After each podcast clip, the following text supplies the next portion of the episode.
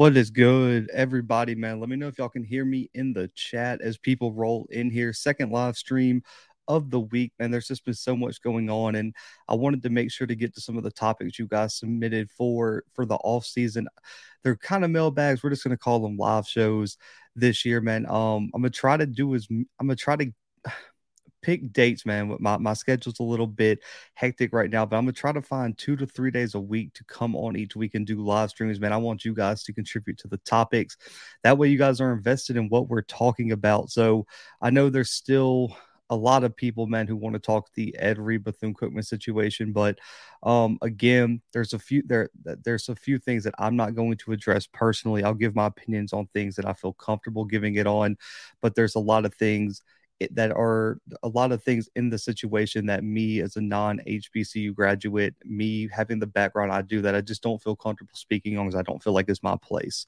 So that's where we're going to draw the line on this show. Listen, like I said last show, call lines are still open for you guys to give your opinion on on things that have happened. I know the Roland Martin interview ha- has really stirred up a few things. I'm going to address a few things that I that people reached out to me and asked just if I knew had any information or things like that about.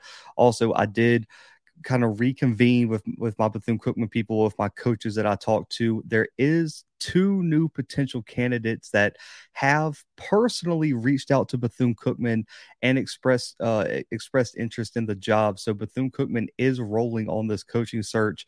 I know there was a lot of people wondering whether Bethune Cookman was going to give Ed Reed a chance after his interview last night, where he said that him and his team have reached back out to Bethune and at least tried to open back up talks, see if there's any recon- re- reconciliation they could have. That's not happening. I think Bethune released a statement earlier today that said this is over.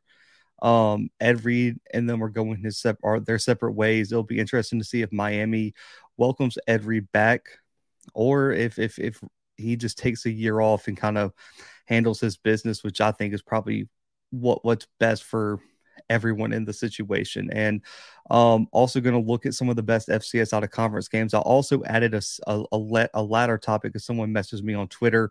I also picked out some I was I would say intriguing. I'm not going to call them potential upsets yet, but some very very intriguing FCS versus FBS matchups in 2023. We're going to go through talk a little bit about some of the top FCS NFL draft prospects, kind of give you guys what I'm thinking of guys who potentially could go where in the draft and what I'm hearing from some of the scouts I talked to and made connections with last year as I you know went to the combines went went to the different senior bowls and things like that and then going to talk a little bit about the hbcu coaching fellows for the east west shrine bowl which came out earlier today two great hbcu coaches got picked to have um, I, think it's like an internship or they get to work with some of the NFL coaching staffs involved in that game, man. Make sure to hit the like button, subscribe if you already have not. Call the number 701 779 9585 that is already open. I'll be checking that periodically. But we'll start off with some positive news before we get into the crux of everything. Today, the East West Shrine Bowl did announce the 2023 HBCU coaching fellows for the Shrine Bowl this year will be Jackson State Director of Player Personnel was his title under the previous coaching regime. It will be interesting when Jackson State releases the full list of their staff, whether he has an additional role or it's under a new moniker. But he was the director of, of player personnel at Jackson State, Otis Ridley. Coach O, everyone knows the moniker. Go ahead and text Coach O if you're looking to get a Jackson State offer. Also, new Grambling offensive coordinator slash running back coach slash QB coach apparently is what a Grambling alum told me is that he potentially could also be working with the quarterbacks, which is interesting. Tony Hull has not from from his background has not worked one on one with quarterbacks really. When he was a high school coach, his quarterback did win the, the Louisiana Gatorade State Player of the Year, but he was not the direct quarterback coach. So it'll be really interesting to see how that works. But both of these guys headed out to the Shrine Bowl. I know uh, Tiger Talk, uh, Ken Clark, and all those guys will be out there for that game. So I'm sure both of these guys will get a little bit of shine as they deserve. But this is a huge opportunity. We've seen um, We've seen the NFL fellowships throughout this throughout like the fall camps with TC Taylor, also Vincent Dancy getting that opportunity last year. We've seen the Senior Bowl opportunity for TC Taylor. If I remember right, last year TC Taylor got to go coach at the Senior Bowl. So this is a huge opportunity for both Coach O and Tony Hull. If I've I talked to some coaches to kind of try to get some behind the scenes of what this could mean for a career to be able to work one on one with NFL teams, even if it doesn't lead to a direct job this season, those connections and the ability to get yourself in front of a, a, room of people that if you weren't invited to this, you otherwise wouldn't get in front of. Ability to connect to future NFL players, get to coach one on one with them, get to be very hands on with their development as they work toward the draft is instrumental in advancing your coaching career. We saw uh, KJ Black, FAMU offensive coordinator. He's now working with the Los Angeles Rams due to the NFL fellowship that he had. So a major, major opportunity for Otis Ridley from Jackson State and Tony Hull from Grambling State. I'm extremely excited. I, if you want to go back and get some more background on Hull, I believe it was two live streams ago um, in terms of the offseason mailbags. We really broke down who he is, what he's going to bring to Grambling State. And I really do think his his recruiting, his background in the state of Louisiana is really going to unlock a lot of things for Grambling on the offensive side of the ball.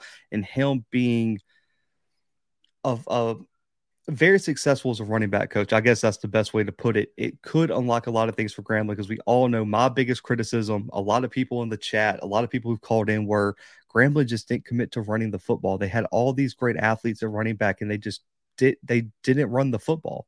So Tony Hull, I think, coming in as the offensive coordinator, does a lot of I, say corrects a lot of wrong for that. And for him to get this opportunity as he steps into that position only solidifies that they made a great hire for offensive coordinator as Hull is headed out to the East West Shrine Bowl. Um, so what's next for Bethune Cookman? Let's just go ahead and get into it. If you tuned in last, what was it, Sunday night, had a live stream kind of previewing the initial short list. We talked about Kevin Sumlin being on that short list of people who has already interviewed that they're going to circle back to. So I still think he's very, very tied into. He's the head coach and general manager of the Houston Gamblers over at the USFL. I would be very shocked if he gave up that opportunity to come back and coach at Bethune Cookman. I think there was a chance to talk him into taking the position when the season still it, it, had a it had a few months till kickoff, but right here up at kickoff, I just don't see him being able to abandon that position right now. So I would say Kevin Sumlin, he's going to get a call, but I would be very very surprised if he answered it and, and was receptive to that potential opportunity. Um, my odds-on favorite, Raymond Woodie, a guy who has massive, massive, I mean, Florida ties. He's coached at Florida Atlantic under Willie Taggart, whose coaching tree he comes from. Coached with him at Florida State as the linebackers coach from 18 to 19. Coached at South Florida, was the head coach at both Bayshore High School and Palmetto High School, and was the defensive coordinator at Bayshore to kick off his career in 1996. This guy has never really had a chance to be a head coach at the collegiate level. I think he's kind of waited out earned his opportunity somewhere. And I think when you look at his experience, man, he would be a great hire for Bethune Cookman. And I'm gonna get into it. I got to slide with my final thoughts on the, the, last time, unless something crazy happens, on my thoughts on the Bethune Cookman Ed Reed situation.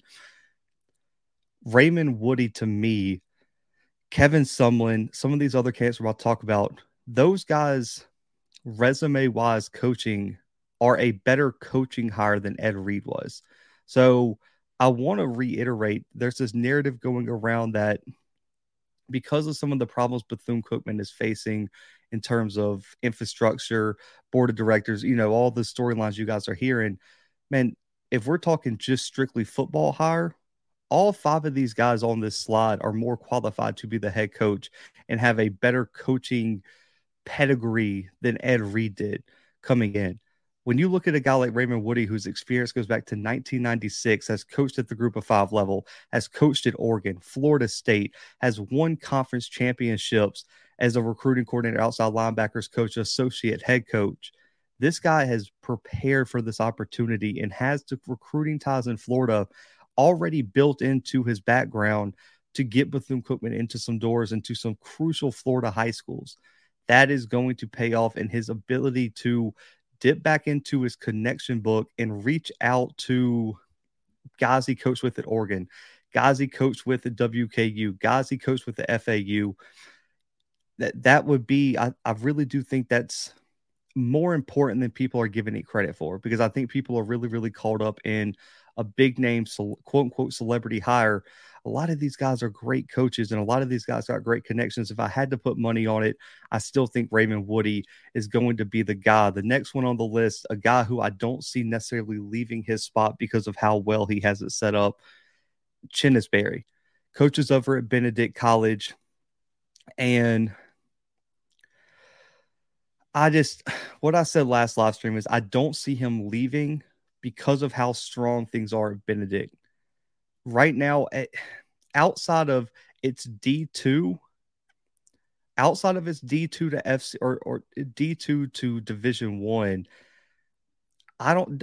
Can anyone say Bethune is a better job than what Benedict is right this second in terms of what he would have to deal with off the field? That that's a real debate, and so unless Chennis Berry is just looking for a D1 opportunity, I don't see uh, I, I, don't see why he would necessarily take this job, but at least if you're Bethune Cookman, at this point, you got to turn over every rock to try to find the best candidate, um, the, the best candidate to take over the spot. So you have to give Chennis Berry a call. He's coached at Southern. He's he's coached in North Carolina A and T, Howard, Kentucky State, Fort Valley State the, the the list goes on and on in terms. I mean, nobody is more in, ingrained in HBCU coaching than Chennis Berry. It's just he interviewed for the UAPB job supposedly, didn't get it or turned it down. If if it happened to be that he turned down the UAPB job, I don't see why in the world he's accepting this job. So, I, I, I Chennis Berry is a call they're going to make, but I would be very hard pressed to see him necessarily accepting that job. And with Raymond Woodie going back to him, right now he doesn't have a job after Willie Taggart is out at FAU. So I, I really do think Raymond Woodie could just be looking to jump back in. Bernard Clark is a name I said last live stream has expressed some interest in coaching circles in this job is from Tampa, Florida, played for the Bengals and Seahawks, played down at the U, was a third round draft pick. He got drafted out of Miami in the in the, in the 90s. He's coached at James Madison coached at FIU, coached at South Florida, coached at Hampton, co- coached at Pittsburgh, went back to Hampton as the defensive coordinator, coached at U Albany, and is currently the head coach at Robert Morris. He's probably going into a year where if he doesn't win this year, Robert Morris, he's probably out. And I really do think he's been he's been craving an opportunity to get back into Florida. And so I just the I, I said on the last, and I want to get y'all's opinion because we're going to keep it. We're, we're giving you guys just all the facts. Last season, Robert Morris did not win a football game. Robert Morris went 0 11 last year, finished last in the Big South. Things have really took a spiral for that program. If you're already facing all the off the field issues, if you're already facing all the question marks in terms of what BCU is going to be moving forward, what is the fan base's reaction going to be to a guy who just finished the last season 0 11? Now, this is a guy who has led them to the top of the NEC. They finished second their last year in the conference, seven and five, six and one in the NEC. But since that move to the Big South, things just things just haven't really worked out for him. But he's a guy who's shown he can succeed in Florida. Do you take a chance on a guy who's a home state guy and just say that Robert Morris? We've seen coaches bounce back. Listen, Connell Maynard did not do good at his stop right before he got to Alabama A&M. Can you just say it was a learning experience and maybe he can be better here? and what is the fan base's reaction going to be to just his overall record? We know fans aren't going to look behind the scenes at injuries, matchups, scheduling. They're just going to see 0 11 last year and I can only imagine what the media is going to say about that. And so that would be my one drawback on Clark, even though he does have a lot of connections it, in in the in the in the state of Florida, and he's a and he is a proven coach at the FCS level. Now the the new name I got te- got a phone call right after I went off live on Sunday night and said add this name to the list. The name is Autry Denson. If you're a diehard FCS fan, have been watching the show, you know exactly who Autry Denson is. He was the former coach at Charleston Southern. He just stepped away this past season. Charleston Southern goes and hires, uh, I believe it's Gabe uh, Giardina, and from from Albany State. This is a coach that apparently has also expressed interest as a player, played for the Buccaneers, Dolphins, Bears, Colts, Lions, p- played a little bit in the CFL. He was a running back out of Notre Dame, a seventh round pick, is out, it was born in Florida as well, has Florida connections, coached at Pope John Paul High School down in Florida in 2010, and actually got one of his coaching starts at Bethune Cookman. He was the running back coach for three seasons running back coach for three seasons at Bethune Cookman before moving on to Miami of Ohio, coached at Notre Dame for four seasons, developed some really great running backs for the Fighting Irish. Would they be interested in bringing him back? That that's a major question. At, at Charleston Southern, he went 14 and 22 overall record, but man, Charleston Southern never finished below third in conference. They only had they only had two years where they had a losing record in conference. His first year, four and two in conference, and he competed really well with the North Carolina A and T's of the world, the Campbells of the world. What happened is Charleston Southern. I was t- I went back and looked. Man, their scheduling was brutal. I don't under like I get it. They probably needed money games, but man, they scheduled some absolute killers year in and year out, and so you would just get beat up by these FBS teams and your record will look atrocious. But you go, they went two and eight his last year, but they were two and three in conference. They competed in conference and finished third. So they just scheduled a death row out of conference schedule. And so I think Autry Denson is someone you guys should pay attention to. I got called from the guy Bethune Cookman, and he said, listen, add him to the list because he's already reached out. And the final name, I didn't put a picture up there. What I was told is, and this is this is something you get when people are trying to you know lead people in, in a direction is they said there is an uh, they don't want to name him be kind of progressing as well it, and he don't want to be named because he has a job right now and he said there's an unnamed recruiting coordinator at a power five program that has reached out and just right now they don't want it released to the public they don't want it to leak so i can't know the name but they did say there's an unknown P5 recruiting coordinator that has expressed interest as well, but doesn't want to his name out there because he has, he's at a job, and if he doesn't take the job, he doesn't he doesn't want his employer to know, which is fair enough. But there's a, there's apparently interest from at least six six people, and this Bethune Cookman job people are calling about, and I, I think there is a misconception too, and I, I want to say this from a from a institutional aspect from an institutional aspect, yes, there's things there's things that have to be done. There's things that are going to be a challenge for any coach that takes this job.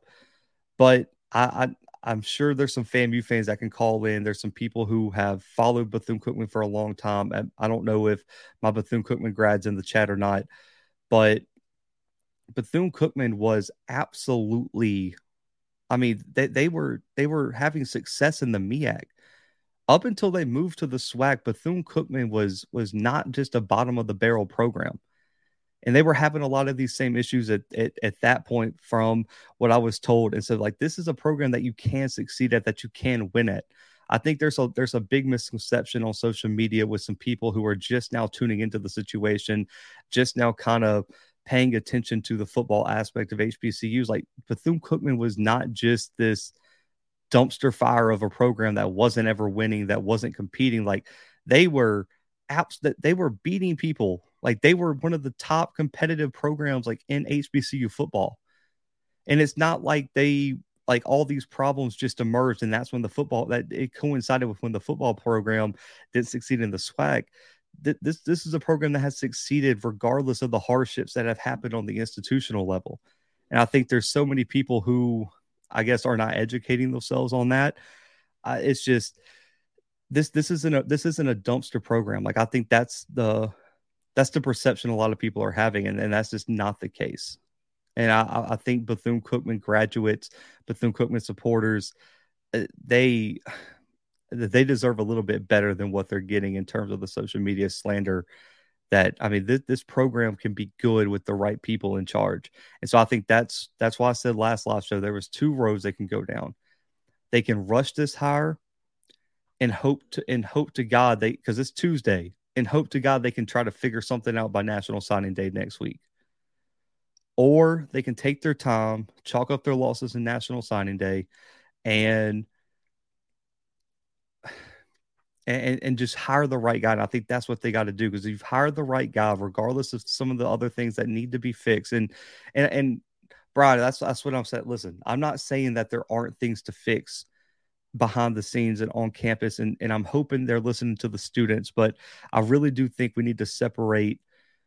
The students need to be protesting for better standards, better practices, and better living conditions. All that. I hope all the students' needs are met but we have to separate what the students are asking for. We have to separate that from Ed Reed. You can get everything they need to get everything they're asking for, but that doesn't mean that Ed Reed needs to be higher. Like multiple things can be true, and I think people are losing any nuance in an argument. Like just because the students are right and what they're protesting for is right does not mean that Ed Reed has to be hired. Like those are two mutually mm. exclusive things. Like the students can be right and what they're protesting about is a serious issue, but that doesn't mean you need to go and hire Ed Reed. So that that's that that's the main thing I wanted to get in. And yeah, BCU has five playoff appearances. I I don't know about that. It that's that's tough.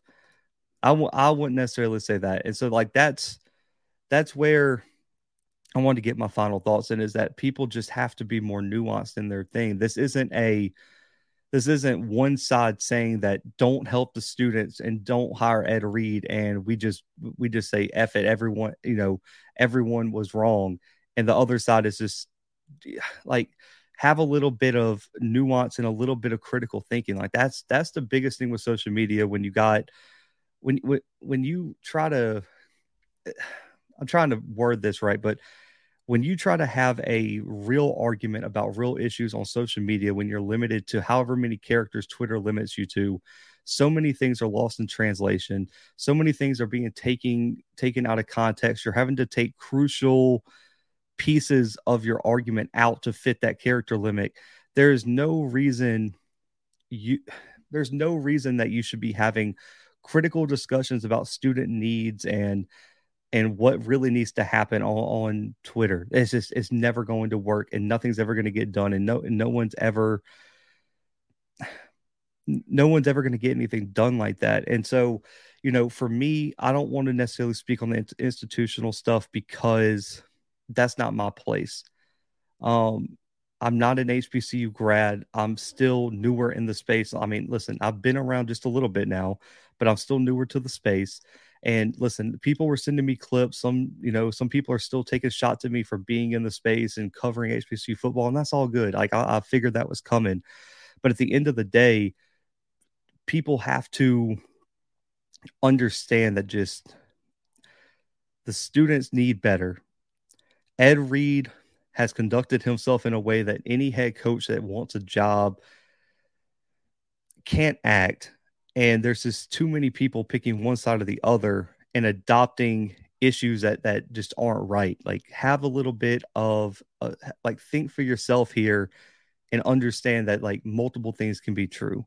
And i'm really really i'm really really love seeing that the students are taking a stand on what they think is right and exercising their rights to speak up and and, and get things done and i'm hoping things get done. But at the same time, man, like there's a way to approach things. There, there's a way to approach things, and Ed Reed did not approach the, approach it correctly. And I think what's happening is you see a lot of people going with the crowd. It's really, really hard when listen. I mean, I, I, I feel it. It's really, really hard when you got a bunch of comments saying, "Oh, you're you're saying you're you're doing this. You're just hating. You're and they want to support the celebrity. It's the popular thing to do, and I get it. But at the same time, when you look at coaching hires, let's just take a look at coaching hires across the FCS this year. Let's just take HBCU football. The two best coaching hires, in my opinion, were not celebrity hires. Even with the Ed Reed hire, even if Ed Reed stuck, let's just uh, throw him back in there. Vincent Brown to North Carolina A&T And TC Taylor to Jackson State were the two best coaching hires of the entire offseason in HBCU football and two of the best hires in the FCS, regardless. As much as as much opportunity and and you can get resources and, and it would draw popularity and, and all this stuff. At the end of the day, you still have to have someone who coaches football. And I've said this repeatedly. What Jackson State did by hiring Deion was lightning in a bottle. And I, I really don't I I really don't think it's something that can be captured by just hiring any old NFL Hall of Famer or or quote unquote celebrity or anything like that. You you have to at the end of the day things have to go right. They have to have the support. They have to have the coaching staff. They have to have an ad that is there. They have to have the fan base. They have like if we really sat down and went line by line and had a list of things that had to go right for Deion at Jackson State man, Jesus Christ, the, the list of things the, of lightning in a bottle that you would have to catch. And Ed Reed could have worked, and that's fine, but I still don't think it would have been what 18 straight SWAC games won, and and and the domination we saw in the recruiting classes. Like, I, I still I still think people are confusing that with we should just go hire anybody at this point, and that's and and anyone can vouch for me in this chat. Me and Scotty got into it about it I don't think Cam Newton can just jump in and be a and, and be a game changing coach. I don't think Ray Lewis can just jump in and change a program from the ground up in a year. I don't I don't think Warren Sapp can do it. I don't think Marshall Faulk can do it. Like look at how hard it is for Eddie George to and what he's doing at Tennessee State. Like there's there's potential that he could be fired this year. Eddie George could be fired this year and Hillman and, and Deion were mentioned in the same breath when they were hired. He's potentially going to get fired this year if they if they don't win in the OVC. It is hard to do. Like this isn't just something that you can walk in with your name and, and whatever and just go and win. Get like no one's throwing games on the field. You still like in in, in Eddie George. I love him, man. I, I interviewed him. Great guy. But at the end of the day, he's still recruiting at a high level. And and and and on top of that, and I've heard Ken Clark, I've heard Scotty, I've heard a lot of people in this space talk about this is how many position coaches are being overlooked for some of these positions because they don't have the name. Like when, when I when I did the show after A&T fired Sam Washington and I talked about Vincent Brown, I I was messaged by a few people saying, How was this guy never a head coach? Like, if you took Vincent Brown's resume, took the name, took the picture off, and just had resume versus resume with some of the coaches that you've seen hired, is there any question who should have got some of these jobs? A, a single question.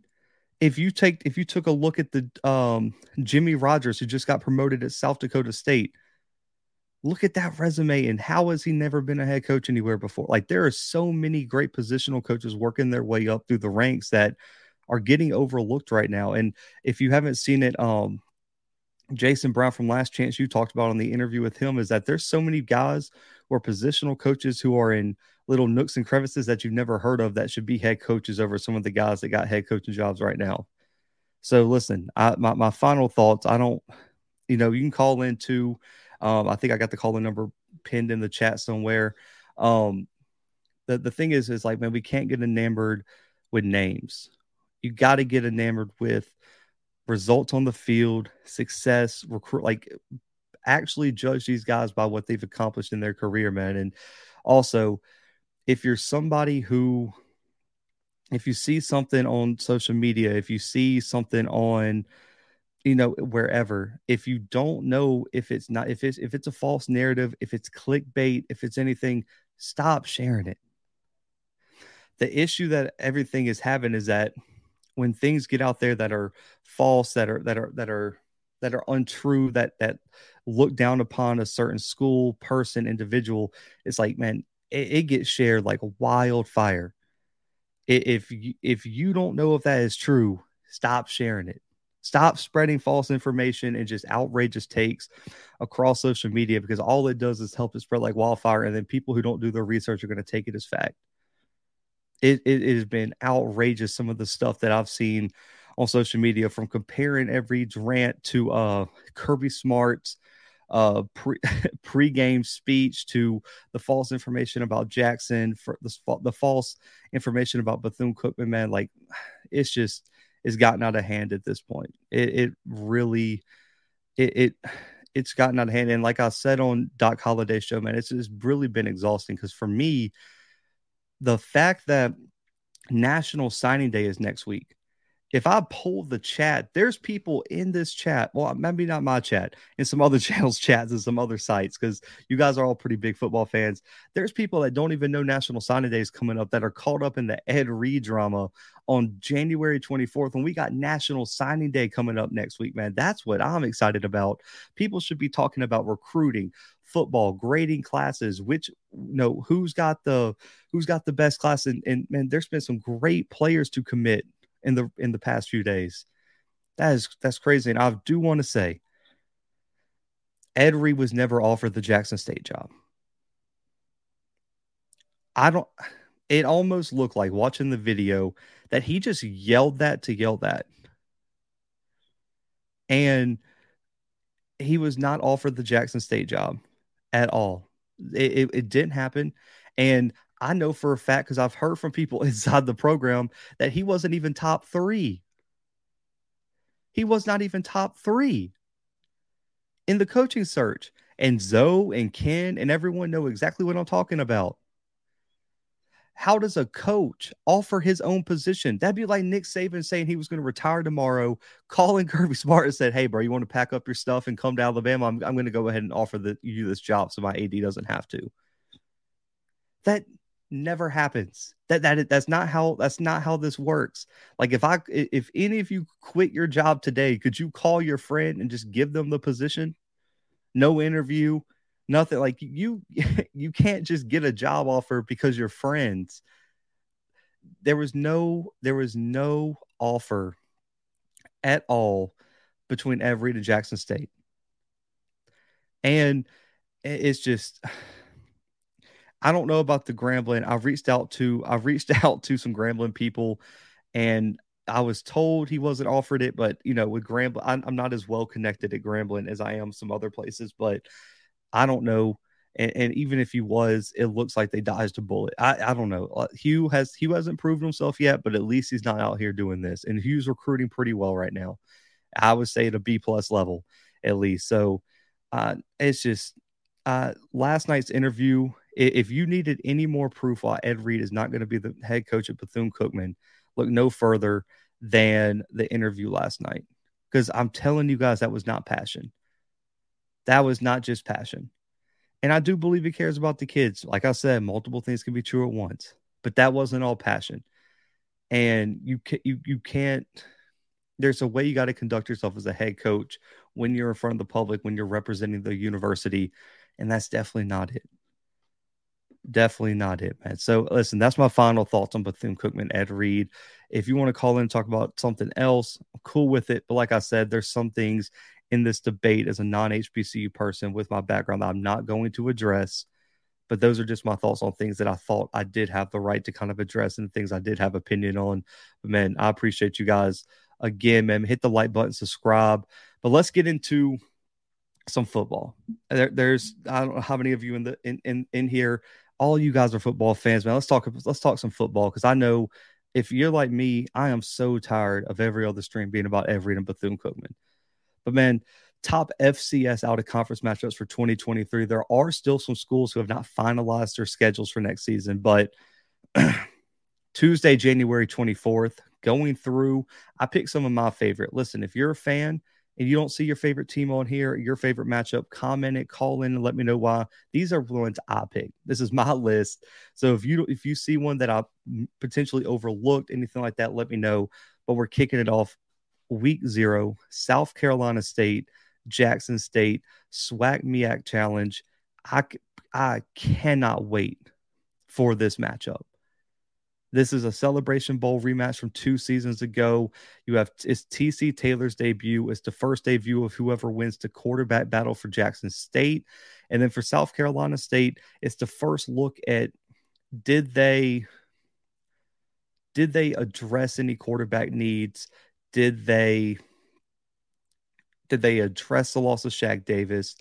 Did um DW, this is out of out of conference matchups out of conference. So they, they can't be the, the teams can't be in the same conference. FAMU JSU is a, a divisional matchup. Um, but man, I'm, I'm really, really excited for South Carolina State Jackson neutral site game. I am absolutely hyped for this game. This this would be a statement game for either team. Whoever wins this game is that's a statement win, and that's a major, major step forward and uh, achieving their goals for that season. Also, we um, a big out of conference matchup: Austin Peay, Southern Illinois. This is a big one for Austin Peay. They were left out of the playoffs. This is a game against an MVFC team who's probably going to finish anywhere, probably top five, top six in that conference. Austin Peay needs to make a statement here. This would be a huge out of conference win to put a feather in their cap for if they do not win their conference, they can have this game if they're on the bubble and see if they can get into the playoffs this next season. A one that a lot of people probably aren't going to have on here Holy Cross, Merrimack. I get it. Not very popular teams. There's probably some people in the chat who probably don't even know where either of these schools are. Holy Cross won the uh, Patriot League champions four straight years, going for five in a row next season. Merrimack just won the NEC last year.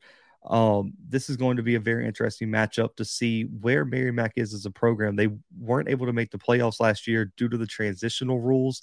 This will be a huge out of conference matchup to test where they are, and Holy Cross can just keep uh, making a statement as they always do the probably the if I had to rank these number one easily, South Dakota State, Montana State over in Brookings. believe it's week two. That's where I'm going to be week two. There's no debate. I've, I haven't released my FCS game day schedule.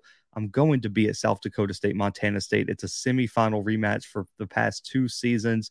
The defending national champions versus arguably another top five squad that Montana State's putting together. I don't need to say any more on that one. North Dakota State, Eastern Washington is also a big one, a national championship rematch from a few seasons ago. And this game is also, if I'm not mistaken, in the Viking Stadium as well. This is a huge, huge game in Minneapolis early in the season. We're going to see what North Dakota State looks like. Um, after losing a lot of their roster, Eastern Washington trying to bounce back from a from a not I would say a less than stellar year for them historically, still a major, major out of conference matchup. Northern Iowa Weber State, part of the MVFC Big Sky Challenge every year. This will be a very interesting matchup to see where Weber State stands after they get a new head coach. Uh, Mickey stepping in this year after they, they lose their head coach this all season. UNI is always a tough out of conference opponent. This will be an interesting game. Alcorn State, Stephen F. Austin. Do I say anything else? Last year, Alcorn in Lorman, four hour rain delay. It felt like they lost because of punts. They lost because of special teams, man. They really lost because of special teams. They got to travel to Stephen F. Austin this year. They're facing the defending WAC champs. It'll be interesting to see if Alcorn can pull off the upset. This would be a huge out of conference win for the SWAC probably one of the biggest of the year. Alcorn State going to Stephen F. Austin. Stephen F. Austin is replacing a lot of talent. BJ Thompson, Xavier Gibson. Alcorn State's returning a lot of talent. Can Alcorn get it done on the road against Stephen F. Austin? Western Carolina, Eastern Kentucky, a major. I, will I'll just pick this one because West Western Carolina is my sleeper team next year absolutely love this team. I think offense is going to be crazy. EKU is going to have one of the better secondaries in the country. Love that stylistic matchup. That's why I had to throw it up here. And then finally, all right, let me know if y'all can hear me. Let me know if y'all can hear me, man. Sorry, power flickered, as y'all know, man. We're having bad storms across the south. Um, so yeah, uh, we we are back though. we are back. Let me know if y'all can hear me in the chat before I get started again. Let me uh get back over here. Cool. Appreciate y'all sticking around, man. We didn't even lose that many viewers. Appreciate y'all for that. Um, but yeah, Campbell Central. I don't know how much of y'all y'all heard um of that, but that's a must win for Central. You just win the Celebration Bowl. You get Campbell coming to to to your house this time. You don't have to travel down to Campbell. this is a big this is a big game and also a huge game for Davius Richard as well. He has to have it, it it really does have to have a big he has to have a big game. He played that was probably his worst game of the year. It, it, it really was. I mean, he, he threw, if I'm not mistaken, two big interceptions. The offense sputtered all game. He has to he, this is his rebound game, especially with everything that Campbell's losing in the front in the front seven.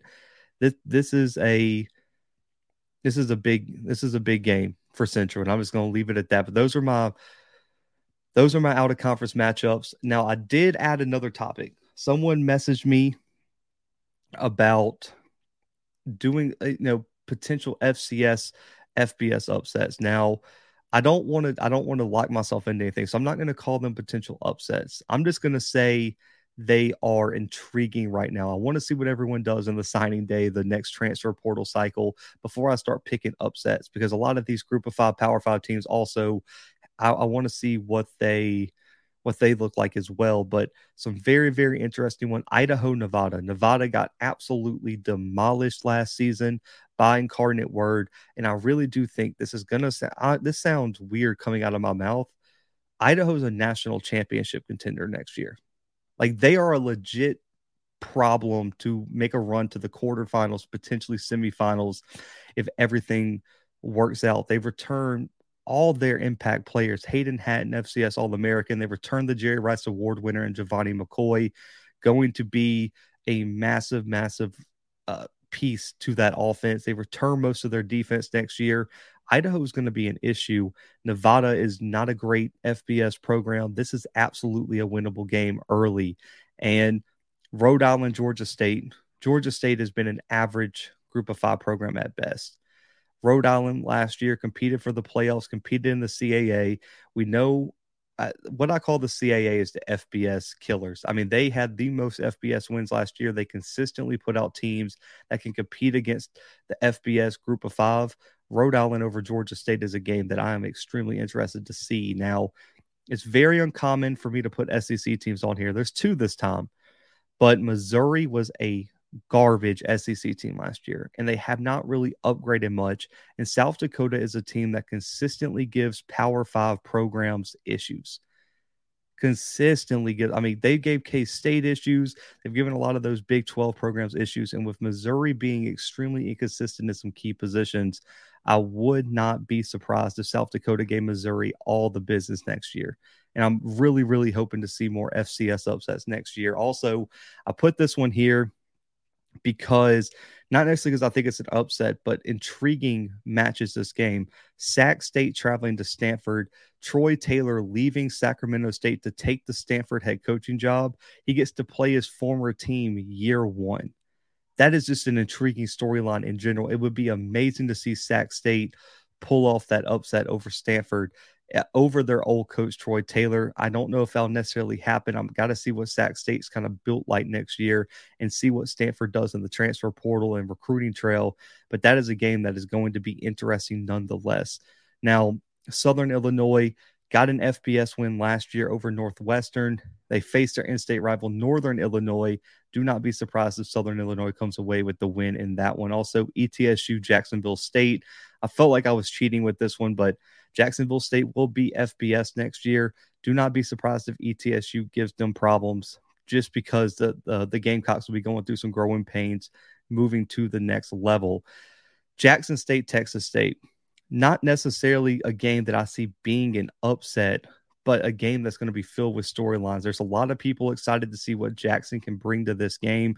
It'll be a huge test just after that FAMU and South Carolina State matchups to open up the season. And also Texas State, new head coach GJ Kinney, former Incarnate Word head coach, and he's building Incarnate Word 2.0 over, over at Texas State. A, a lot of the transfers that Texas State got were straight from Incarnate Word. They got a solid quarterback in Malik Hornsby from Arkansas, who was a four star prospect who do not be surprised if he looks like the next Lindsey Scott in that offense.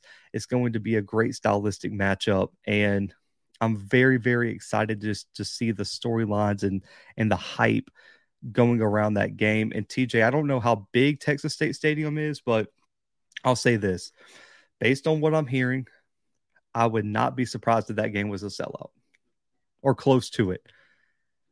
Is this, I don't I like yeah like Imperial I don't think it's very big, but I would not be surprised if if Jackson State fans came in there and sold that game out. Um, I would be uh, we'll see, but yeah, uh, I wouldn't be surprised if that was the case. Also, Arkansas struggled with Missouri State last year. Western Carolina has a very, very similar team. They built their team very similar to what Missouri State did. I wouldn't be surprised if if the Catamounts gave Arkansas some issues if Arkansas did not revamp that defense. They're losing a lot of players on that defensive side of the football. The Razorbacks are. Look for WCU to potentially make things interesting in that one. Then finally, Bryant versus UNLV. UNLV garbage. They've been beat by FCS schools. I think the last few times they played them. Bryant probably wins this game. They were one point away from beating FIU last year. I would expect Bryant to beat UNLV. I don't have a lot of faith in UNLV just in general. They could play um, whatever, but yeah, I, I, I just I don't see UNLV being super competitive. I'll be completely honest with you. That might be one that listen mark down Bryant over UNLV if you're a bet man because I just I don't see it. Oh, let's see. No Graham versus no Graham versus LSU. no Graham versus LSU. TJ, I'm sorry, I don't see Grambling beating LSU. Like, it's not that I don't know if Grambling will be any more improved next year. LSU is probably a legit championship contender. TJ, I mean, it is. Uh, LSU is going to, in my opinion, it, it's going to be Bama or LSU for the West next year in the SEC. LSU is absolutely loaded next year. They're going to be a huge, huge problem. And then the final topic, man. Um, oh, let me open back up the call lines in case you guys also want to call in. I forgot that shut down when the power went out. You are the only participant in the conference. All right. Uh, call in numbers pinned at the top of the chat and also scrolling across the bottom. But NFL draft prospects, I'll be releasing probably next week. I'm I'm finishing up some film studies, some some pros and cons. I'm gonna start releasing some videos highlighting um, doing some film breakdowns on some of the top FCS prospects. Man, I really want to get some of these guys out here. And just in terms of media um, exposure, and also I'm reaching out to some guys to get some interviews set up. I'm gonna try to pick a athlete per week and really spotlight him and, and make him like the FCS NFL draft prospect of the week on this show. Um, and so that's that's my plan. And so I'm really not going to go super super in depth. I'm not going to give like the full breakdown on each of these prospects. I'm going to do that on those, but just to kind of give you guys an idea of some of the dra- top draft prospects based on what scouts are saying, what some of the NFL rating sites are saying, and, and just some ideas about where some of these guys could go. You got Cody Mauch. He's probably the consensus number one FCS draft prospect for the most part. North Dakota State offensive lineman. This kid is 6'6", straight out of North Dakota and he is just a mauler. As a as a guy who loves offensive line play, me and Coach Fred are breaking down the film for the national championship tomorrow. The kid is an absolute problem. He can play tackle. He played tackle most of his career. He can also probably move down to guard. There's a lot of scouts who are thinking that he's going to move to guard due to his arm length. He has the height of 6'6, 300 pounds. That's perfect for a tackle, but his arms – are not necessarily the length you would like an NFL tackle to be. So they're thinking due to his his flexibility, moving him to guard at the next level. You and I've even heard him as high as late first round, but probably going to be a second, third round pick, early day two pick for Cody Mauch out of North Dakota State. Three time All American, three time MVFC All Conference selection. This is a guy that's only allowed two career sacks um, in his entire career and he's a guy who I think is could come in and probably find some sort of starting opportunity on an NFL roster next season or be in some rotational um be in some sort of rotational piece for whatever team ends up with him. But I would I would say probably second round would be my guess for Cody Mauch. Also Tucker Kraft, South Dakota State. South Dakota State tight end. I would not be surprised if he's also a day two pick. Apparently, scouts are loving him as 6'5, 255. There's a lot of people who are com- kind of comparing him to like a George Kittle type of tight end where he can block, He blocked a lot at South Dakota State, but he also has the athletic ability to be a true receiving threat for an NFL team. He can line up outside. He runs great routes. He has great hands and has the ability to be an explosive option at the tight end spot. Is a multi-time FCS All-American, and over his career has almost hundred catches for 1,200 yards, nine touchdowns he he's a big play threat, man. That that play against Montana State where he released up the field and burnt the safety one on one, got over the top of Montana State and made a huge, huge play to open up that game. And it's just is just an example of what he could be.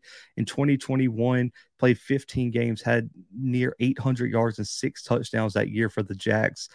I would imagine Tucker Kraft's probably going to be a second, third round pick. And a lot of people are excited to see what his combine looks like and see what some of his overall athletic scores are and things like that. But a lot of people are saying he potentially could be a very similar tight end to what a George Kittle looks like and, and scheme wise fits in like at the 49ers. Also, McClendon Curtis, man, I got to see him up close and personal at the Mercer game.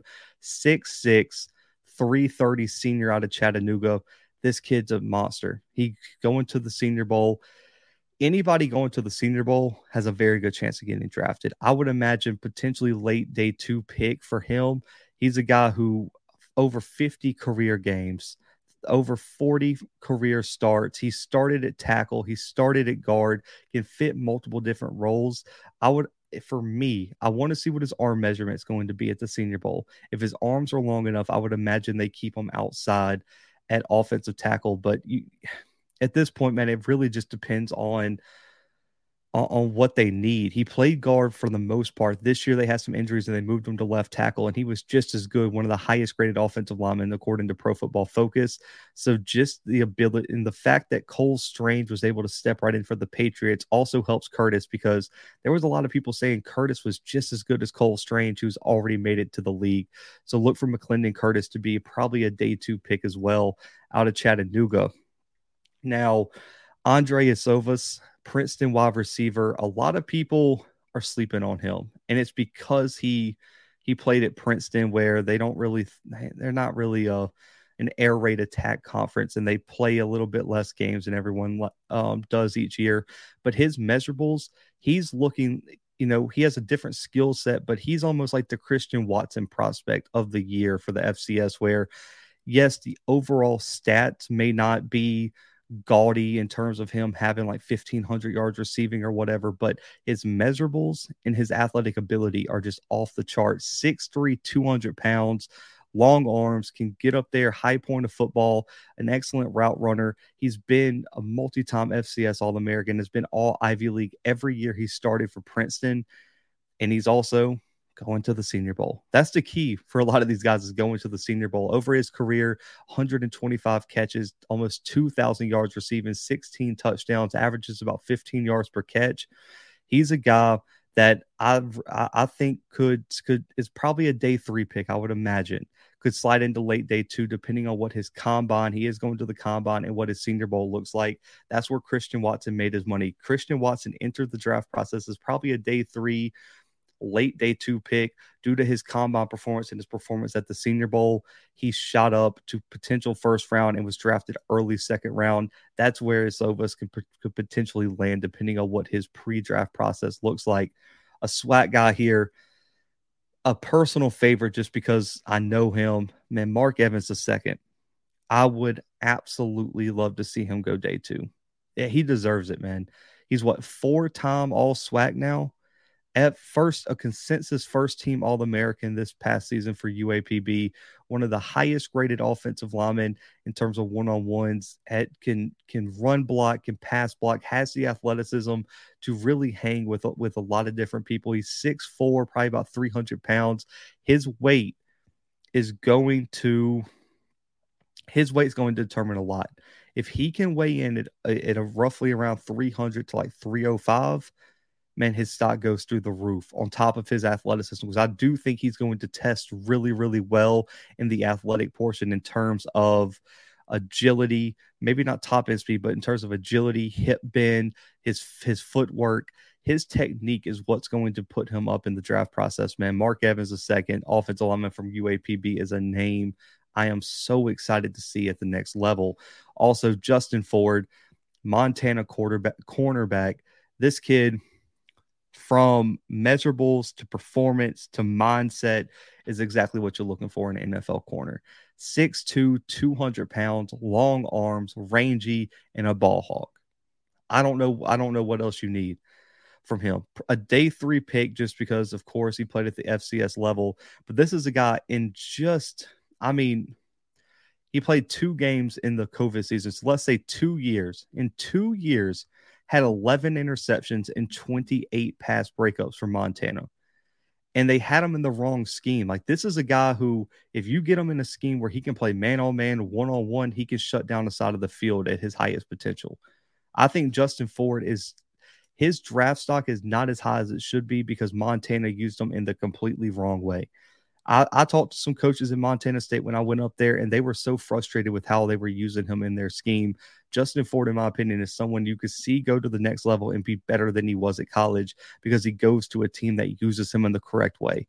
I think they used him a little bit better last season, but Montana this year tried to fit him into some a scheme that I don't think fit his skill set the best because I think they were trying to make up other players' lack of skill sets with the scheme and it hurt him in terms of overall production. Look for Justin Ford to test out the roof this year, man. I'm really excited to see what he brings to the next level. I've had him on the show. The kid is amazing. Shaq Davis, South Carolina State wide receiver. Let's just be honest. Everyone knew he was here. A big time deep play threat, a guy who could, I mean, he can go up and get it. And this is a guy who put up 900 yards, 11 touchdowns, and averaged 20 yards per catch this season with a quarterback that could not throw a football from my desk to the window, sitting about a few feet away from me. He did all that with zero quarterback last year. Eight touchdowns, averaged almost 20 yards per catch again. The two years prior, he averaged over 20 yards per catch and had 10 touchdowns. He's a guy who can stretch the field. He has the size to be to be a starting wide receiver at the next level. 6'5", 180 with the speed, with the production, I don't see any way Shaq Davis should fall out of this draft. I he he is going he is he should be drafted and I would be shocked if he isn't. He's in the same boat as like a, a James Houston, Ja'Tyre uh J- Carter was last year for me is where if he don't get drafted, I need to hear from the scouts why. He should be drafted sometime in the day three round, if not a little bit higher, depending on what his testing looks like. Now, Hunter Luepke, and keep it short on him. He's a fullback slash potentially tight end at the next level. 6'1, 2, 236, probably 240 was the MVP of the championship game, a two, three time All American, coming off his shoulder injury, though, which is what I'm worried about his draft stock is the fact that he's coming off a fresh injury. But Hunter Luepke probably going to be drafted later in the draft, probably day three pick. He's probably going to be used as a utility guy, similar to um, I, I can't remember his name, the fullback for the uh mm, the full the fullback on the uh 49ers. I, I want to say it starts with the J. I could see him being used like that at the at the um at, at the next level, and that's probably where he's going to fit. He'll probably be a day three guy because of trying to figure out where he fits into an offense. Now, Keenan Isaac, another cornerback who I could see getting drafted, 6'3, 190 out of Alabama State was was an all SWAC selection. It, it was even considered, from what I was told, for a few FCS All American lists. 99 tackles over his four years, nine tackles for loss, two picks, 22 pass breakups over his career, and he only played one game in 2020. So, I mean, that's really just in three seasons. Keenan Isaac has the length, he has the versatility to play multiple different schemes and positions in the back in the defensive backfield. Apparently, from Sam Herder reported on it today. Scouts are drooling over Keenan Isaac's potential. And I know there's, listen, I still got a few more slides. So if you haven't seen your favorite player, hang tight. There's a lot of smoke surrounded that Keenan Isaac and Mark Evans, Mark Evans the second could be the first two HBCU players drafted this year. Scouts are loving what Isaac's ability, uh, Isaac's measurables, and what he can bring to the next level. So do not be shocked if Keenan Isaac is the first or second guy off the board um, in the NFL draft this coming year. I know a lot of people are kind of sleeping on him, but just watch out, man. I, there's always those potential players that scouts fall in love with. And then Aubrey Miller, I, have heard day three pick on him, but it'll really depend on his senior bowl. I would imagine because they're going to put him in a lot of one-on-one situations with running backs and slot receivers in the open field, and that's a, that's a place where a lot of people have questions. But there's no doubt he's one of the best run defenders in the country. In two seasons, this is in 26 games, games, guys. This is an insane stat. In 26 games, he had 226 total tackles, 23 and a half for loss, and eight and a half sacks.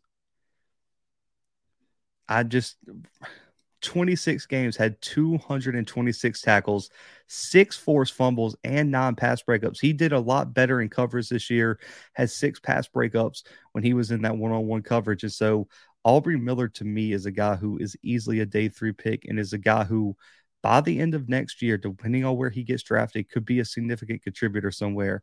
And also, on top of that, man, I got to love his leadership to me, off the field things are, are stuff that's hard to measure for certain NFL teams because each NFL exec team is looking for something different.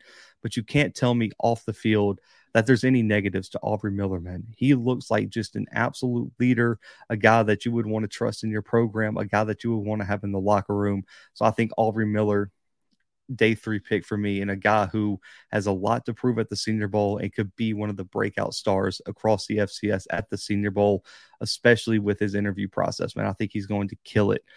Montre Braswell out of Missouri State, kick returner cornerback. Sorry, I, I don't know why it says wide receiver there. I must have forgot to change it, but this is a guy who I put kick returner for a reason.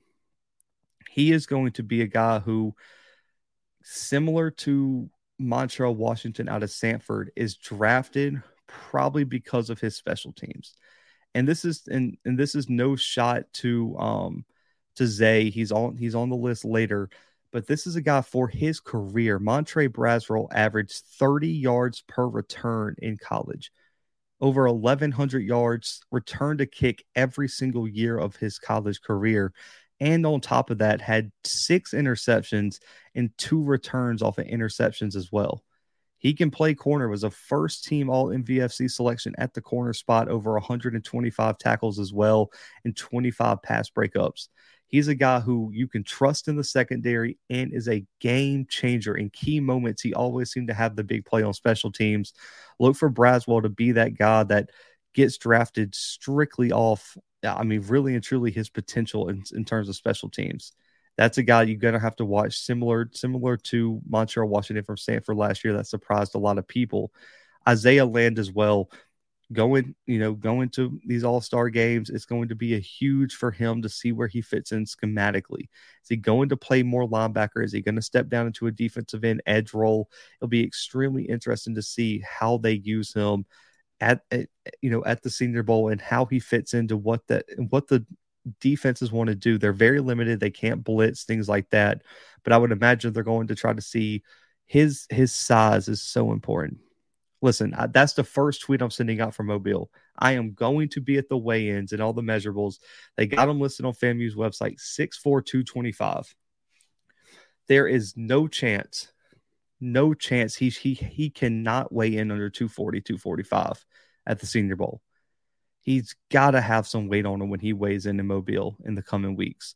But in his career, man, production cannot be denied. 42 and a half tackles for loss, 29 sacks, most of those coming in the past two seasons.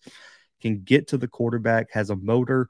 I know Scotty was critical of it, but man, a lot of those sacks came from him not giving up on the play his reach, his retraceability, and his ability to get to the quarterback and use that top line speed and athleticism is important. And there's a lot of edge rushers, including the James Houstons of the world, that a lot of people doubted because of their size that have made huge impacts. Do not sleep on Isaiah Land. I still think he's a day three draft pick.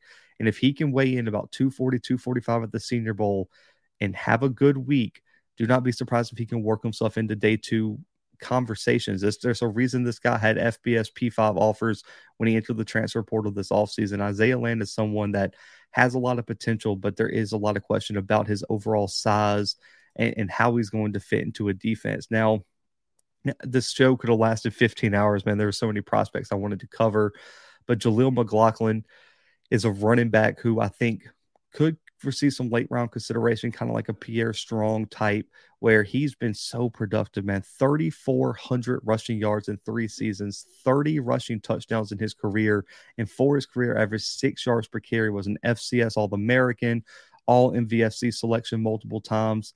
At, at, there was times where he was the sole, the sole offense for Youngstown State. And there's some people in the MVFC in the chat that can tell you he is by far the most explosive option on that offense at, at, times. He played at Notre Dame College as well. And if I'm not mistaken, man, he is one of the top rushers all time in NCAA history.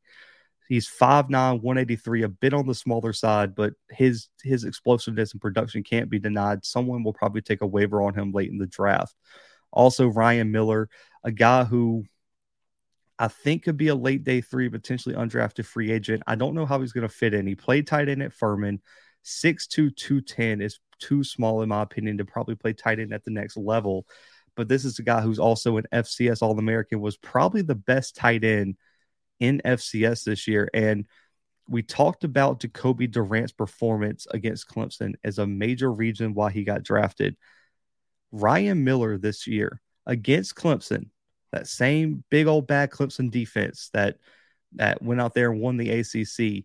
He had 13 catches for 95 yards and a touchdown against Clemson. And then in another biggest game of the year against Stanford, 10 catches, 87, a touchdown. And then in the first round playoff game that Furman won over Elon, nine catches for 70 yards and a touchdown.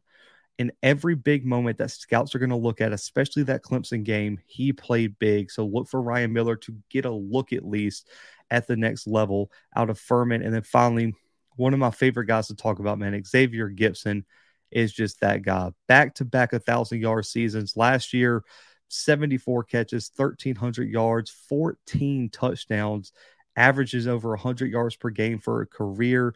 And on top of that, is a FCS All American special teams guy. Xavier Gipson, a bit undersized, but you've seen a lot of undersized wide receivers finding roles in the NFL. Xavier Gipson is a guy high production that even if he doesn't get drafted, probably has a skill set to get on an NFL roster somewhere. There's some honorable mentions. Isaiah Bolden, Jackson State. Again, special teams is extremely valuable in the NFL draft process. And there's scouts that will tell you if you don't play special teams, your chances of getting drafted drop dramatically if you're not a first or second round pick. Isaiah Bolden's ability to be explosive in the return game and on top of that can offer some depth at corner, gives him a chance to be drafted as well and makes him a top FCS prospect. BJ Thompson out of Stephen F. Austin, his measurables put him right in the conversation. We know about Kamari Everett out of Bethune Cookman. He would have been on the list, but after a a tough season this past year, I'm really curious to see what his overall projections are. I want to see what his pre-draft process looks like moving forward. Nash Jensen out of North Dakota State, another offensive lineman, and then Darian Chafin out of UIW, who is going through. He had to have um, he had to have surgery after the playoff run for Incarnate Word, but he has one of the best measurables out of any of the wide receivers coming out of FCS. Has the production was a first team FCS All American for Incarnate Word. Look for Darian Chafin to get some looks, depending on what his injury status um could be. But guys, call in. Uh, probably keep the stream going for about 10 more minutes. 701 779 9585 is the call in number. I would say Zay has a pretty good shot too. Um, like I said, I just I couldn't make it endless. Um, I couldn't make endless slides, but Zay has a chance. The one question about Zay again, kind of like Xavier, is that is his size going to be a detriment? Now, what Zay and Xavier and these undersized wide receivers have to do is light up the 40. I'm talking about they have to blaze it up and they also have to show their value in other ways outside of just being a, a quote unquote wide receiver. And they just have to find the right team. Um, and shout out to you, Bishop, man. Appreciate you tuning in. What I was told by scouts is that once you get past about the fourth round, and this is why mock drafts are so bad, mock drafts are terrible because after about the fourth round, teams just start drafting based on things that we that the media and people don't see. They draft based on specific questions and interview processes. Um, in this package, we need a guy who can do this. So we're going to go draft this guy. And once about the fourth round, that's why you see people just get drafted almost randomly after about the fourth round is because teams change up their it's not just by like Mel Kiper's needs. Like they have other things that they're not telling people that they need and they have certain things that they're looking for, certain qualities in terms of all these personality tests and things like that that they're mainly drafting for after about the fourth round. So Zay, Xavier, even like Jaleel as an undersized running back, they just need a team who is looking for a I would say like a like a specialized weapon for a certain scheme or or certain thing they want to do, and that's how those guys get drafted. But I definitely could see Zay if he doesn't get drafted getting a getting a contract somewhere because I do think, man, there's a reason I had him as an FCS All American. I think two other publications did as well. The talent can't be denied, and I also think not just Zay out of the SWAC.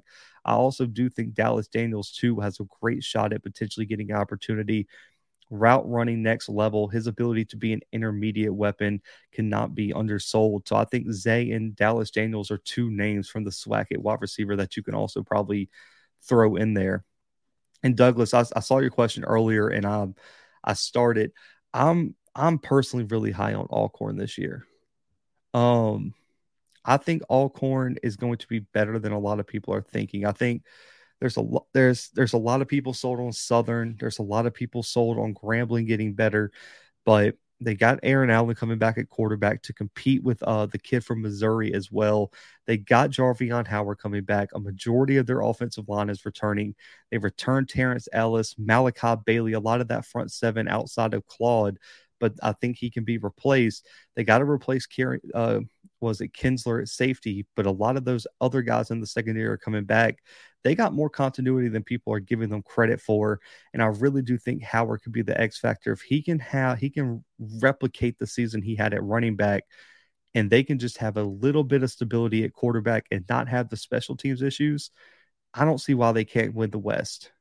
It my my pick uh, they would be right now my pick to win the West, and I know people are saying I'm sleeping on Southern, possibly PB, PV, Texas Southern, but I need to see what Texas Southern did on the defensive side of the football. I did get sent some film. Um, shout out, I'm blanking on their, his name right now, but he sent me some film on some defensive pickups. I like what I see, but I just want to see the whole unit play together. So I, I would give Alcorn the edge over Texas Southern defensively, which is why I would put them over them. Southern, I'm still not sold that they have a quarterback right now. And until they have a quarterback, and until I see some interior guys replace, if I'm not mistaken, Dumas is out, and also, um, oh, is is it Preston? Or who who's the other defensive tackle that's headed out for Southern? Someone tell me in the chat.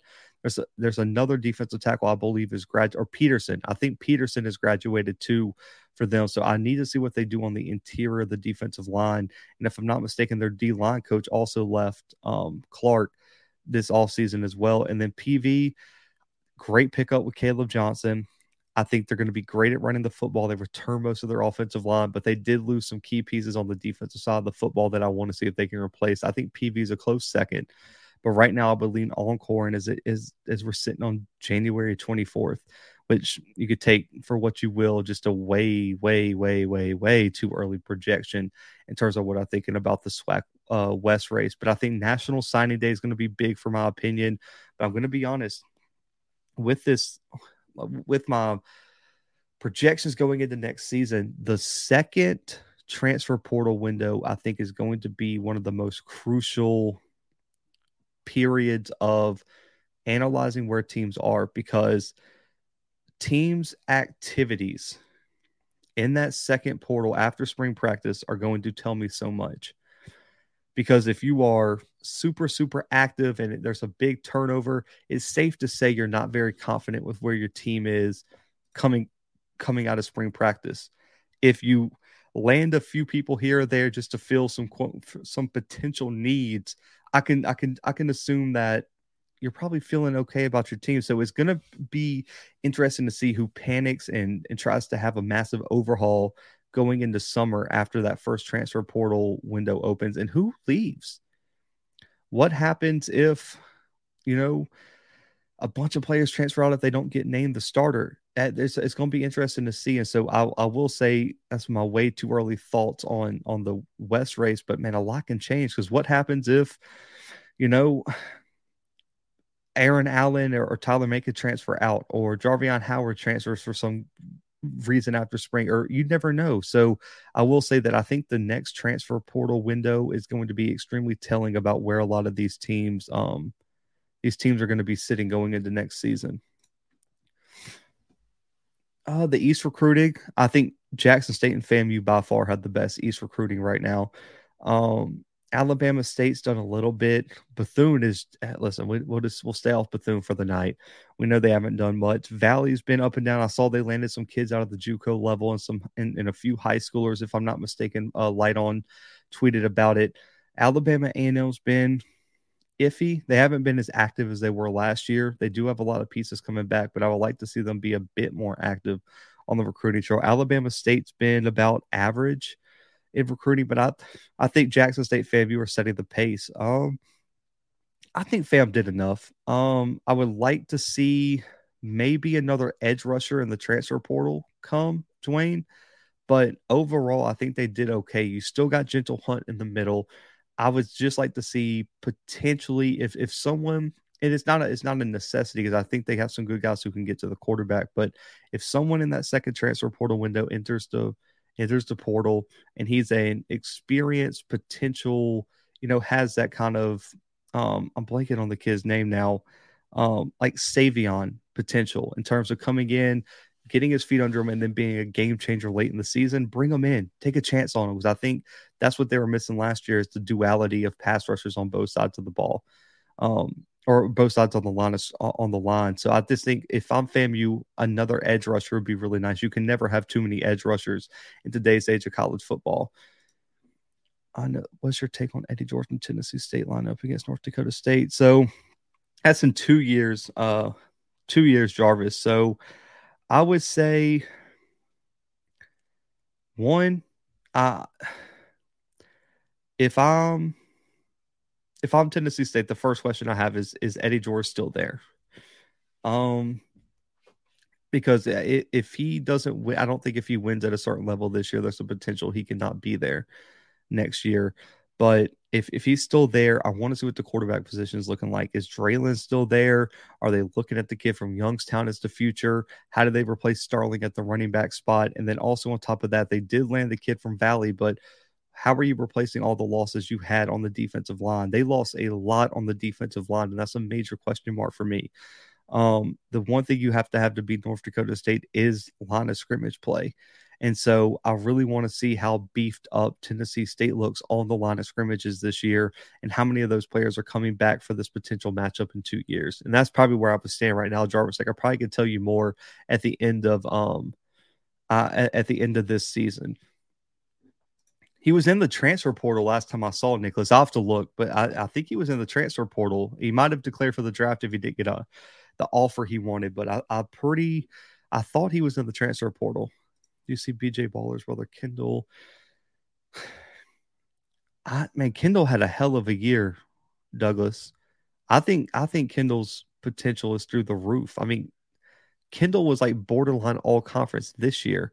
So I think as long as he continues to develop, then he'll be just fine, man. I think I think he's going he's probably going to be one of the top corners in the probably the top corners in the SWAC coming into this season with all the departures.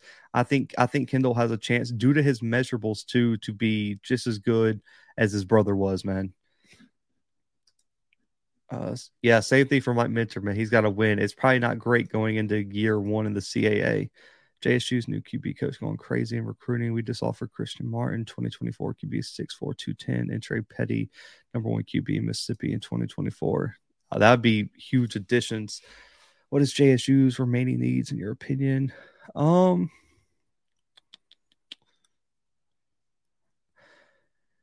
uh, with Bro's departure, I still I still would like to see Jackson State bring in another lineman or two. Uh, I just that's going to be a competition for a few spots on that offensive line. You want to make sure you just have the best. I'm not saying any of the guy the guys there can't do it. It's just you always want to make sure you have all your bases covered in terms of of offensive line. I do want to see potentially another middle linebacker. I think if I'm not mistaken, Durante is coming back for Jackson State. I would say they need another guy because I I don't see. I'm trying. I'm thinking off top of my head.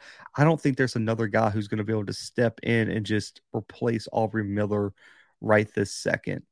I I just want to see them add a little bit more depth at the at the Mike spot because man, they are missing so much with Aubrey. Geronte's a great uh, a great bridge guy, but who do you have moving forward at the future that middle linebacker position? Uh, I would add a little bit of depth there, and they're loaded at safety, loaded at wide receiver. Other than that, I would say middle linebacker and offensive line would be my two biggest things. Maybe land another defensive tackle with a little bit of size, like one of those guys that like like a Vince Wilfork type of player where he's not going to rack up a lot of stats, where he's not going to be like a Warren Sapp, but just take up space and ease. Because when you have a guy like that in the interior of your defensive line, it makes things so much easier on your linebackers. And with having a new set of linebackers coming after Aubrey, having that guy in the middle that can just take up a whole bunch of space and make it easier for them to see things, keep offensive linemen off of them. That would be that would be huge for Jackson. So I would say those would be my like biggest needs right now for Jackson State. Yeah, BJ was all conference. He was all conference for me, but I think Kendall has that opportunity too, Douglas. How do you see the QB race for JSU? Um uh mm, I would say due to experience, I would I would lean Brown right now. Miracle. Uh, I would lean Jason Brown. I think PJ Hatter could be a close a close second. I really really like his game. Short's got Short's got some opportunities, but I just think right now I said this on the roundtable. I think Brown is a guy that he wasn't going to transfer anywhere and not start. He had one year of eligibility. He transferred out of VT because he wasn't you know he he wasn't going to see a lot of playing time. He didn't want to go anywhere where he wasn't comfortable or wasn't confident in his ability to take over the offense. I think Brown starting this year, he's a perfect bridge quarterback, and then they're going to develop Hatter and Short, and whoever's the better quarterback next season, TC is going to roll with them. And I already told you if, if Jason Brown starts, I'll have no doubt that Jackson State can win the East next year. And we'll see, but I, I would be pretty confident with PJ Hatter potentially as well, but I think Brown is the X factor this year for Jackson. I, I would be very, very surprised if Brown wasn't the quarterback taking the first snaps in Atlanta uh, for Jackson State against South Carolina State. Yeah, I think um is that the is that the other offense? I think I talked about him last live stream.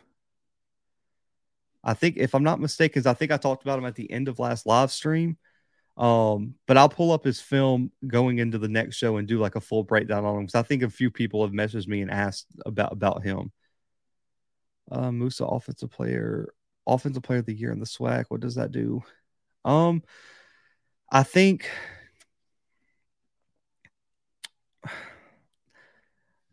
it would be big. Listen, accolades do matter in some aspect, but I think it's more of man, Moussa has got to be the, if Moussa can be the quarterback to get FAMU over the hump, get him to the Celebration Bowl, win the SWAC. That all does more to that all does more to his draft stock potentially than I think just winning the SWAC Offensive Player of the Year. Um, he's he's just got to improve on like key things in his game because I think right now, let's say Moussa came out right now, I don't think anybody in the chat I don't, I don't think anyone at FAMU would say that he deserves to get drafted. He's just got to work on key things in his game to prepare him for the next level. And I think doing that will in turn help him win offensive SWAC player of the year. So I, I think it's all all one, but I, I can't tell you like I'll have to do a film breakdown on all the quarterbacks in the SWAC, but I can't tell you one thing that he could do to improve his stock. He has the measurables, but I, I don't think just winning SWAC offensive player of the year um, improves his draft stock much at all. Um, Monty, I think they're going to be solid. I'm just worried about the loss of uh, Isaiah Hamilton. He was so he was so big last year, man. I don't think people realize how good Isaiah Hamilton was. Like he was he he shut down sides of the field. So it's just who's going to step up in his place? Is it going to be a by committee approach, or are they going to have one guy who could shut down the side of the field like he could at times? So I, am worried about replacing him, but in all the other positions, I think they're going to be just fine. Can Maddox be a first team FCS All American? Potentially, it'll depend on what he does. I think he's probably a lock for first team All SWAC, but man, to to be a first team FCS All American, like there's only four spots and two of them go to safeties or two of them go to corners or whatever. Um, it, it's going to be tough, but it, it's definitely possible if he has the right season. Do you trust the corners for JSU as much as you did last year? Uh, I want to see the starters are first, Nicholas. Let me just see what the starters are, but I would lean no. I, I would say right now I don't trust them as much. Like I still think they'll be fine in the secondary, but man, like you're losing Nugget, you're losing Zay, you're losing Travis. Man, that's, that's three really tough people to replace, and I think they did a good job of bringing in people to replace them. But man, those are no. I mean, Nugget was could shut down a field. Travis was Travis, and then on top of that, too, Zay was a very underrated corner. I wouldn't say I trust him as much right now, but I want to see what it looks like, what they look like in the spring, and who emerges as the starters right now. We still have True Thompson and number 95 is back. Yeah, I'm not saying the cover was bare. I'm just saying um, more more depth pieces at the defensive tackle spot is where I was m- mainly going with that. Kendall is better than BJ. BJ has great technique, but Kendall is is good, but over six foot. Yeah, that's what I'm saying. His measurables are out out the roof, man. Hopson is not at JSU. He's in the portal. Jay Davis will take that spot.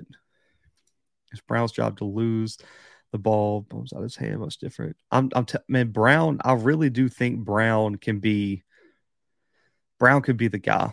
I, I've if Brown has SWAC Offensive Player of the Year potential, he really does. I, I'm I'm really high on him. Hatter is not at JSU yet, so uh, so we'll see Jason Brown and Phillips Short for the spring game. In that case, ooh, mm, we'll see, we'll see. Russell six four, Cam six eight, Allen six six. Is TC Taylor on the hot seat? No. Uh, I don't. I don't. I don't know if I'm missing something. I don't think you could put a first year head coach on the hot seat. There's no way Jackson only gives them a year. Like, I mean, listen, Jackson could go 0 12 this year. There's no way TC Taylor's not the head coach in 2024.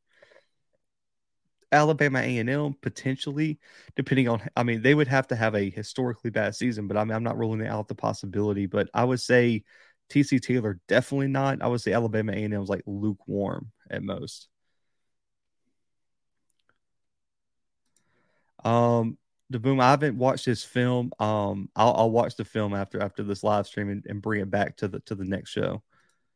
Why would TC? Yeah, I, I don't know why TC would be on the hot seat right now. Xavier Spencer transfer from UTSA. I saw his film. I, I I do I do like him. I just want to see him produce like Isaiah did at that corner spot. But I do agree he he's a solid solid transfer.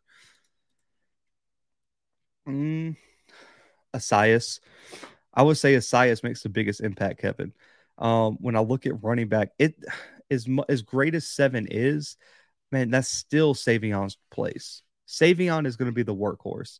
I think seven is going to be used more like a JD Martin type, you know, speed back in certain key formations or schemes, but it, it's it's Savion's job. And Asias is going to be a day one starter and probably a first team all SWAC selection, man. Guthrie is going to be an absolute monster. He is an absolute monster. And I don't I don't see how Guthrie isn't the guy for for Jackson State in the secondary. So I, I don't I think he definitely makes a bigger impact next season at least.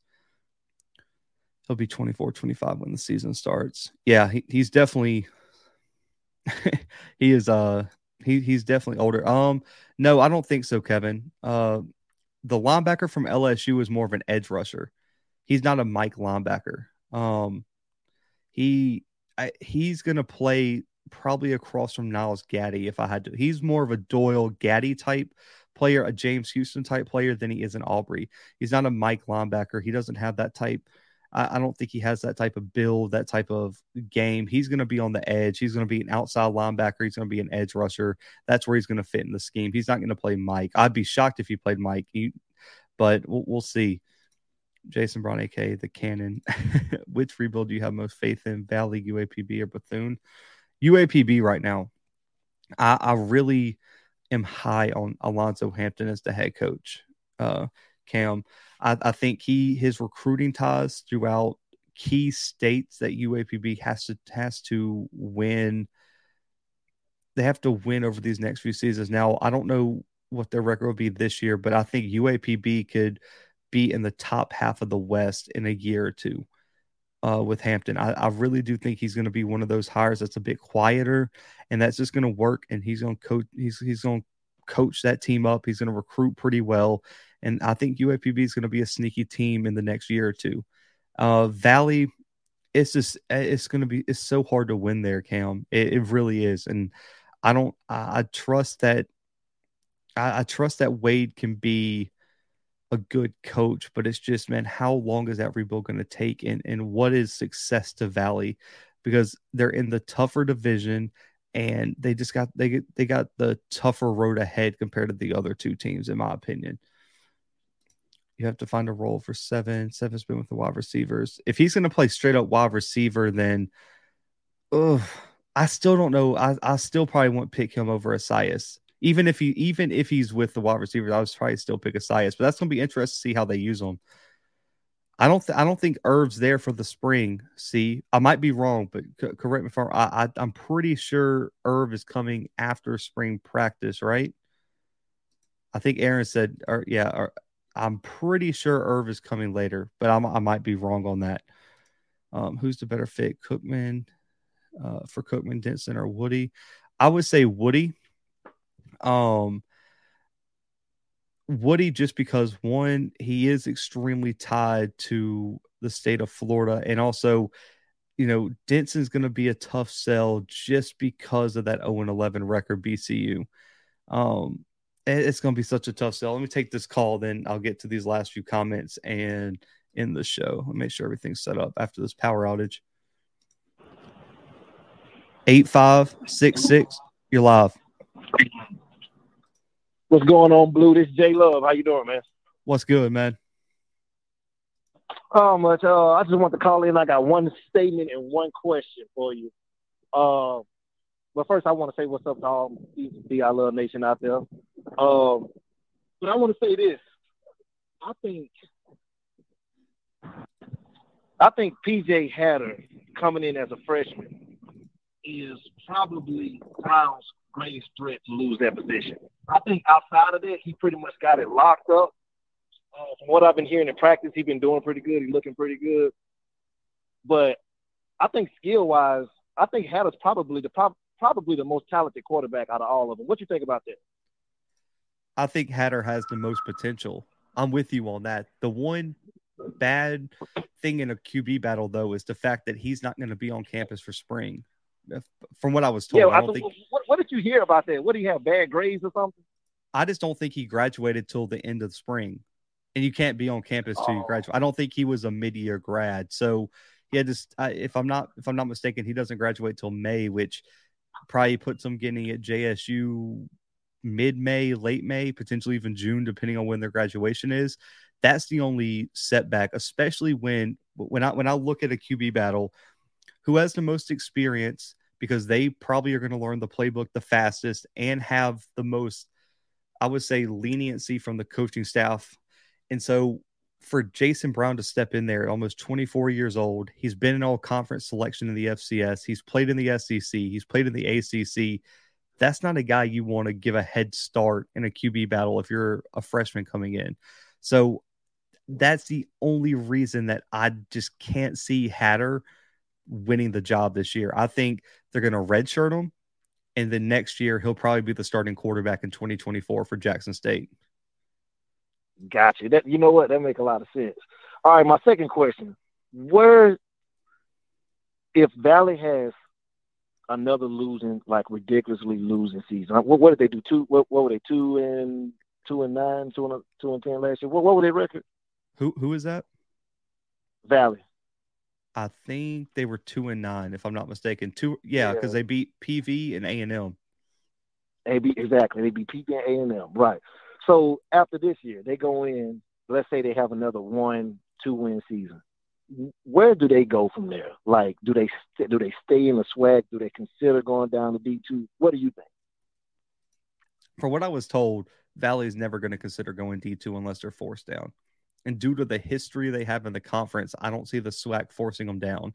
What's going to, their place, let's just say if nothing ever turns around, is they're just the Vandy football of the conference. Every conference has that school that doesn't win, that isn't really competitive. I don't know, does uh, maybe because I'm a football guy, I don't really watch a lot of other sports at the collegiate level.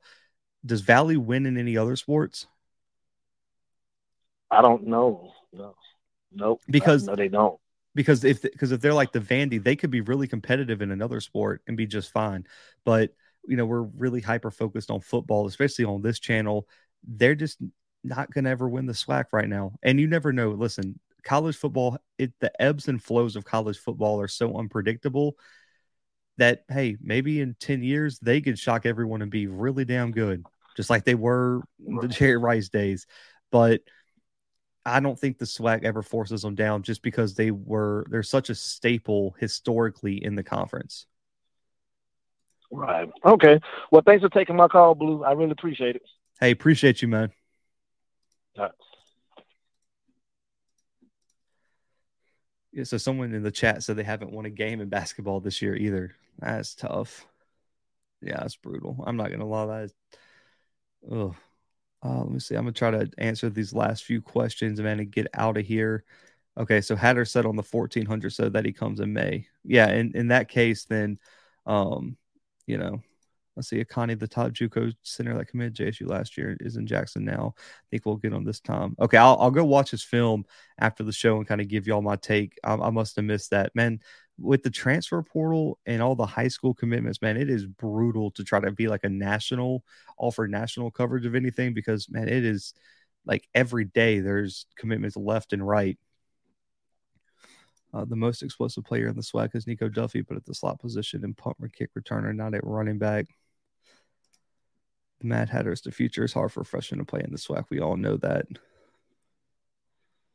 Uh, let's see. Are you going? Yes, I, I will be at the HBCU Legacy Bowl. I'm so excited, man. I got to cover it all last last year. I was down there the whole week, had interviews with Willie Simmons, a bunch of the players, and I'm looking forward to, you know, I mean, listen, y'all saw the camera coverage. It looked a lot different than my coverage last uh, from you know previously.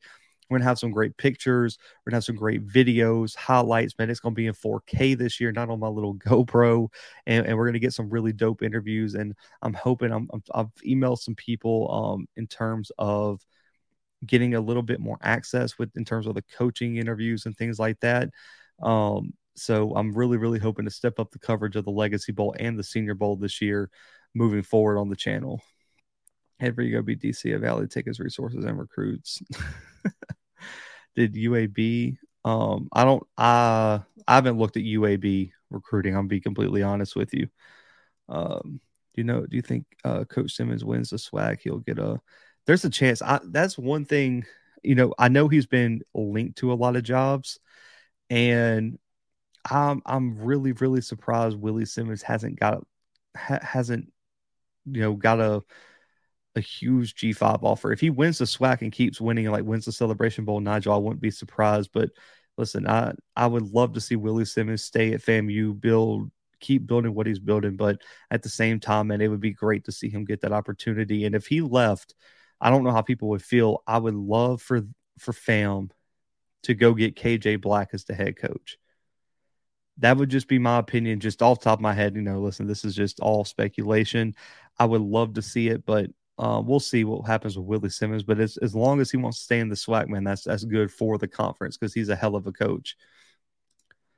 Other than the running back position, did JSU improve? I think that I think they they're just fine in wide receiver, uh, Kevin. And uh, at the end of the day, we'll see what the off the off. It's so hard to judge, judge offensive line until the season, so we'll see if JSU improved on the offensive line as well. But I think there's a there's a argument that they improved at edge this off season too. So we'll see. So the new transfer rule. So um quickly, I'll make this the last question. So there's not really a new transfer rule yet. I mean, they're talking about making the second transfer not be free, but that really hasn't been passed yet or installed. But the transfer portal windows, I think there's a lot of misconceptions. Um, a lot of people are saying that you that you can't transfer after the portal window closes. So what what the NCAA did is to help coaches and players and everything kind of like consolidate the the insanity of the transfer portal and help with roster management is that they put like I think it's a 30 or 45 day if you put a if if you say a 30 45 day window in the fall after the season, you can enter the transfer portal. Then it closes as we go into spring, go into National Signing Day to help coaches focus more on high school recruiting. You you if you're in the portal before the portal window closes, you can still commit. You can still commit anywhere as long as you're in the portal. That's a big misconception. Is people are like, oh, this player can't announce his commitment. He's stuck in the transfer portal. He can still commit any day the only thing is, is new players cannot enter the portal after the portal window closes, and then it reopens after spring practice for like 15 or 30 days, and you can enter the transfer portal again. Then it will close throughout summer and the season, and anyone still left in the portal can commit um, whenever. Um, I don't know what you're talking about, Daryl. You can comment and let me know, but um, I, I don't know exactly what he's talking about. So but yeah, that's the new transfer portal rule. People got so confused. I saw so many people wondering why there were certain players still in the portal, and, and there's a lot of people who, right before the portal closed, Dwayne, they entered the portal knowing that they were probably going to come back, but they just wanted to see what was out there for them, and they didn't want to be stuck at a school for spring that they potentially didn't, you know, fit in or, or want to be at. So they just kind of entered just in case to give themselves options. And then they potentially could come back to their school if, if there's not any options available. So it, it, helps roster management to a point and helps coaches manage high school and JUCO recruiting on top of the insanity of the transfer portal. And then the new rule is going to make it where everybody gets a one-time free transfer. But then if you want to transfer a second, third, or fourth time, you have to have some sort of you have to apply for some sort of waiver. Like you had to have some sort of hardship, some sort of external factor that is making you transfer for the most part.